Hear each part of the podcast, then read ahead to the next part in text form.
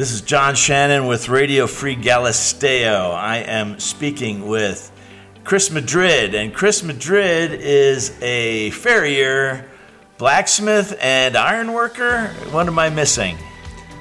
Yeah, I think you're, you're right on track there. It's actually more than that, too. You're a champion blacksmith, farrier, ironworker. Is that not true? Yeah. Yeah, that's true. Thank you for having me. Well, I really appreciate it. Let's talk about your championship first. You've recently gotten an award, but I think this isn't your first one, is it? No, this is the fifth national championship I've won uh, this past year in 20, 2020. The first one was in 2012. So five in between 12 and 20. So you got five more in, in between there. No, yeah, just in between, you know, including those two on on the ends. Well done, man. Yeah. Okay, so how does one become a champion at this particular? Now, is that as a farrier or as a blacksmith? That's their farrier competition. So, a farrier is a combination of a horseshoer and a blacksmith. So, these competitions are made up of traditional style where you're hand making horseshoes and shoeing. So it's a combination. The first two days of the contest are like qualifying days. They, everyone's trying to qualify for the for the live shoeing. So then there's two days of forging, and then the last day is live shoeing day, and you get to shoe a foot and make a specimen. And that that's one format of a particular competition. There's there's other formats out there where there's like team events and there's uh, several several others, but that those are a series of competitions. That that format that I'm speaking of, there's a series of those competitions throughout the year, and so at the end of the year, the the most points is your national champion. So that's kind of how that that worked out. And so, uh, so these are held across the country, then. Yeah, and you can look it up on the internet. There's a there's a company. It's called World Championship Blacksmiths LLC, and they have a website and they it's, it's, all laid out on that on that website. Can people find your picture on there at this point? Uh, you uh, you may find a picture, uh, you know, the the list, of your name listing. You'll see where where all the competitors are from and stuff like that. Yeah. What do you think is the hardest part of those uh, contests? Oh man, it seems like it changes. I started competing when I was, uh, let's see, in 2015. So I was 20. Mm from from then till now, it's kind of evolved. I, I would say in the beginning it was more kind of getting physically in shape for it, and then uh, as time goes, you're you're obviously in shape because you're doing it all the time, but staying in shape and then also the mental part of it. I never thought that there was, you know, I didn't I didn't think of it back then as much as I do now. And it's helped big time because you can, under pressure, if you're mentally tough, you can achieve things in your shop when no one's there compared to doing it at uh, Madison, Wisconsin at a horse fair where there's hundreds of thousands of people walking through, you know. So there's just the different situations and, and being mentally tough to handle uh, the pressure and of course, going to the finals, and then in the finals, you know, you have one more round, and you may be neck and neck with somebody else in points, and being able to overcome things like that. So, yeah, it's a physical and mental game all yeah. the way through it. Yeah, I think so. And you know, the knowledge of the craft, you did. you definitely you've got to understand anatomy. That's a big part of it because even though we're just making, you know, we're forging horseshoes without the knowledge of the anatomy, it, it's just a it's just a piece of rebar with holes in it. But when it's suited for a horse's foot, now you're incorporating horseshoeing, and that's a part of the farrier. That's where the anatomy comes in, and, the knowledge of where things need to be. When you compete, is is it just here in the U.S.? Um, mostly in the U.S., but I also have competed in um, England and Canada and I've done two clinics in Brazil. Huh. In, in terms of these competitions, what, what kind of title did you get out of those? Did you win these competitions? Oh no, no international, no international's tough. We did. Uh, it was a team event, and we uh, we won a couple of classes, but nothing overall. No, I think the best we've done overall is like a third place as a team. As a team, yeah, Okay. yeah. But as a as an individual, you're As an individual, one of my teammates won an individual uh, class out there. Besides that, yeah, we it's tough when you're going to another country and we didn't have it. We weren't running on all eight cylinders. We we gave it everything we had, but we just it just wasn't clicking. You know, it wasn't. So hopefully we get a chance. You know, after COVID, to go back and do something again. But right now. I think everything's shut down for a little while. They're supposed to have a, con- a big competition in uh, Canada. Canada's where they used to have the World Championship, and they shut that down, I think, in 2014. But they're trying to get it back going as soon as travel with COVID kind of clears up, hopefully clears up. They're planning on doing the World Championship again. So, when you gave those clinics in Brazil, what did, what were you doing? so in Brazil, I was demonstrating um, some forging, and I shot a few horses.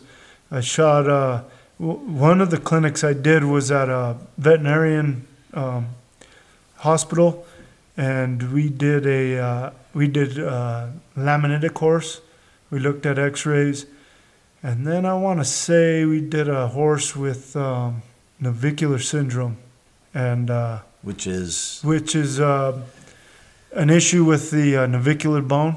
I can't remember all the details. It's been a couple of years, but I know that those are those are two two of the lameness um, demonstrations I did out there. It's pretty cool because we got to look at X-rays and do the job, and then look at X-rays afterwards and examine the horse as he moves before and after. It was it was pretty cool. You know, it, it takes a lot of time to do that, so that's not normal. But when you're doing a clinic setting, you usually have a day to do something, so you can kind of slow down and do all that. It was it was interesting. I learned a ton. as you said earlier, anatomy, big big part of it. Yeah, anatomy and and skill set. You know, you got to have the skill set. Where'd you get your start? So I started uh, straight out of high school. I graduated high school and went to a community college in Tucumcari. I did uh, two years there, and in the summertime I worked with other farriers. And then after shoeing school, I continued to work with three three main farriers. But I always kind of took opportunity. I mean, it was nothing to, you know, meet somebody at a clinic or competition and go you know, stay a weekend with them and shoe horses with them and forage with them. And so I traveled as well. But, you know, if, if someone opened the door for me, I, you know, went in. I, I, you know, I'd never let an opportunity pass up. I take it this is something that you're at this point you're a champion at it. But would you say you're still learning? Definitely, definitely. I, you know, every con- it never gets easy. That's the biggest thing. Is uh, you know, winning this last year, it almost seems like it's harder every year because competition changes. You get guys that are coming in that are younger now. You get guys that you know maybe you've had to battle with in the past, and they're still out. uh, You know, there's guys that it, it's tough. You know, it's, They got their sights set on you their- too, You right? are the target. when you win, you become the target, and Yeah. and it just doesn't doesn't get any easier. So, I don't know if I answered that question. No, no, Sorry. no, no. I, you, you, you, did. You, you totally did. We're talking to you here in Galisteo. Uh, you you grew up around here, right? Yeah. So I um, when I was in high school, I was in uh, Pecos, and when I went to college, my dad moved to Stanley, and um, that's where we live now. And I bought some property next to him and had a house built over the years, and um, we we live in Stanley now. Yeah, where I have a house and a shop, have a blacksmith shop there. Do you uh, do you take apprentices? Um, I've never had an official apprentice. I've had guys throughout the years come in and kind of like I would do, come in for a weekend and you know spend three four days with me and. Uh, maybe some guys off and on a little bit more than that, but I wouldn't. I wouldn't say I've had an official apprentice yet. But I've had tons of guys throughout the years come.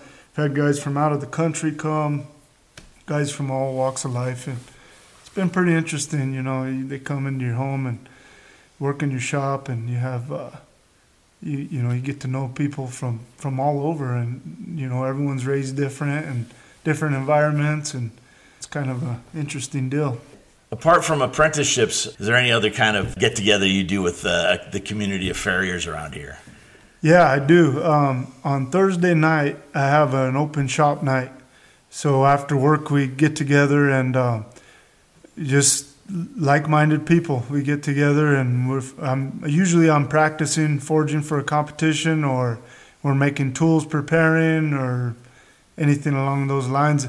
I uh, I've opened it up to you know when when people ask, they're they're welcome to come, and I've had uh, you know guys coming in there working on certification, guys coming in there getting ready for a competition, guys that have a horse they want to you know need some advice on, any of that stuff, and and it's not only myself that that's there. I usually have several different guys, so if I can't help you, you know we usually have somebody that that's there that can.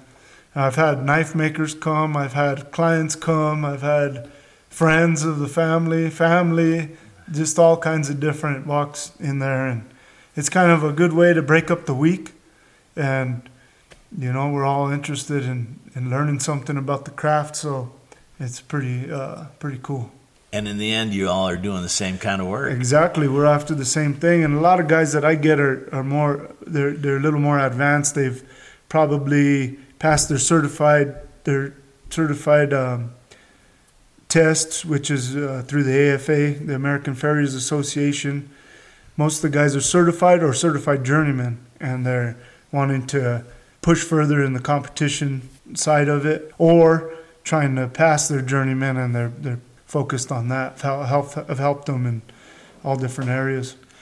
How does how does one go about getting a certification from the AFA? What do you got to So do? So the AFA has a, uh, a me- it's a membership association, and they have several levels of the of the certification. I think your your entry level. I don't know this for sure because it evolves through time, and I haven't been involved in that in a while. But I'm still a certified journeyman at this point. The, I think entry level is your certified farrier, so you, you would have to part, pass a three part test and one part is anatomy, and one part is uh, your forging, uh, which is a shoe board. So you have to make uh, several modifications and create a shoe board and present it to the judges. And then the third part is the live shoeing. So you'd have to shoe a pair of feet in an hour to a certain standard. And they, they, they put out a guideline to pass what it takes to pass and what they're looking for and stuff like that. So the American Farriers Association would be uh, where you'd look for that, you know, their website.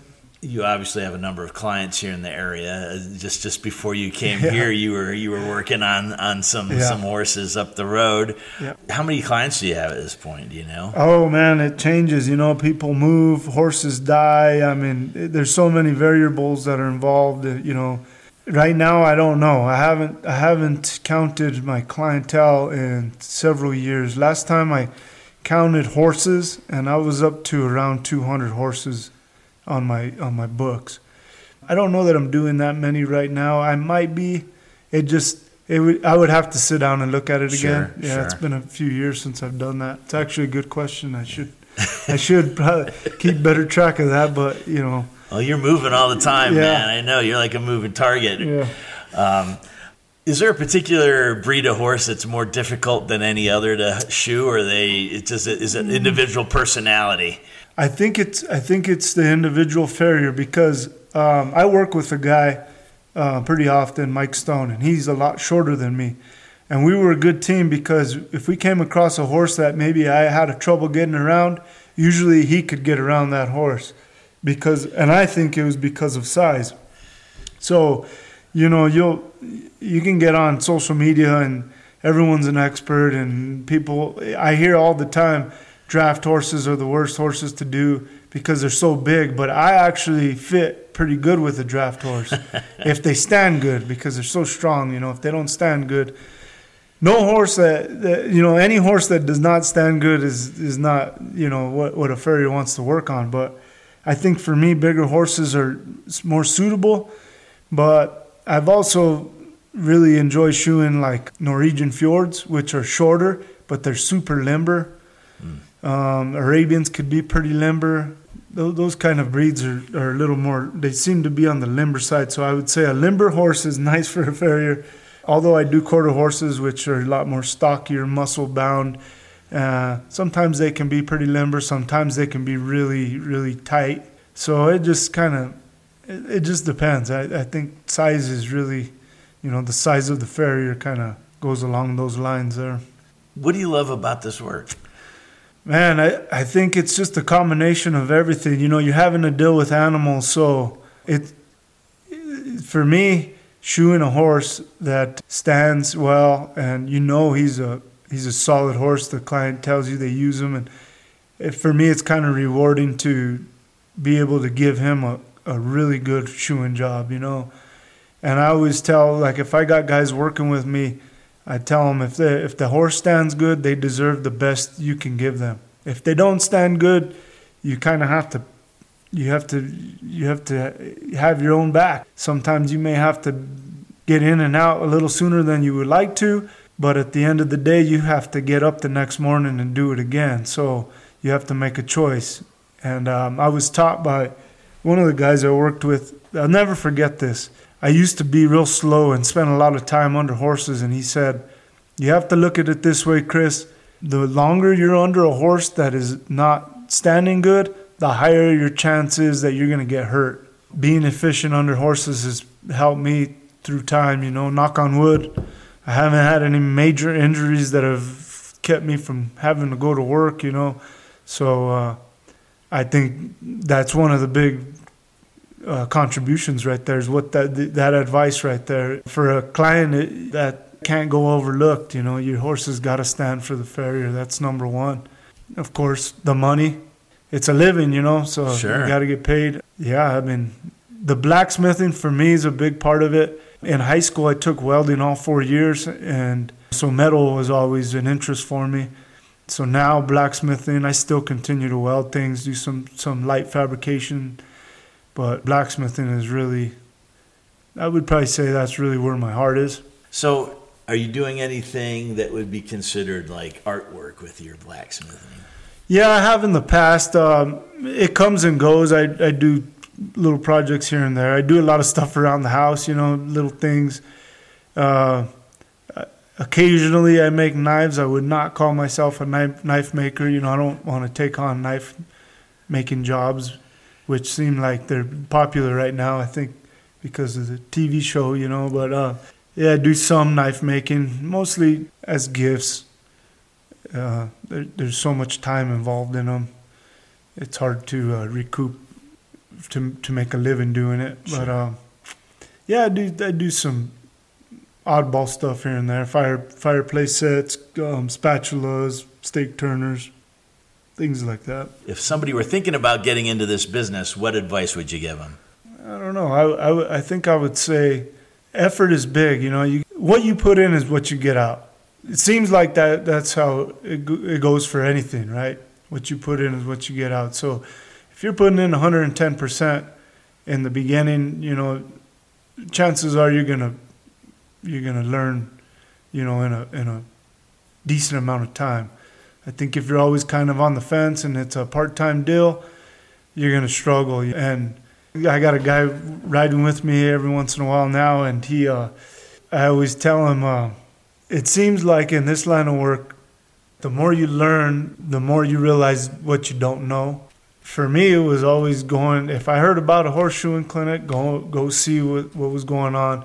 It didn't matter to me who was doing it or what they were about. I was always an opportunity to pick something up. And not only that, there's other horseshoers there. So you're getting around like minded people. You're bound to run into somebody that's going to let you come to their shop, go ride with them, shoe horses. Even in conversation, learning something about business or types of uh, ways to shoe different breeds of horses or different uh, disciplines. So I guess pretty much in a nutshell, don't ever let any opportunity go by. I see so many guys, I can't afford it, or I don't have time, or, you know, to me, that's all excuses. If you want something bad enough, there's nothing going to get in your way.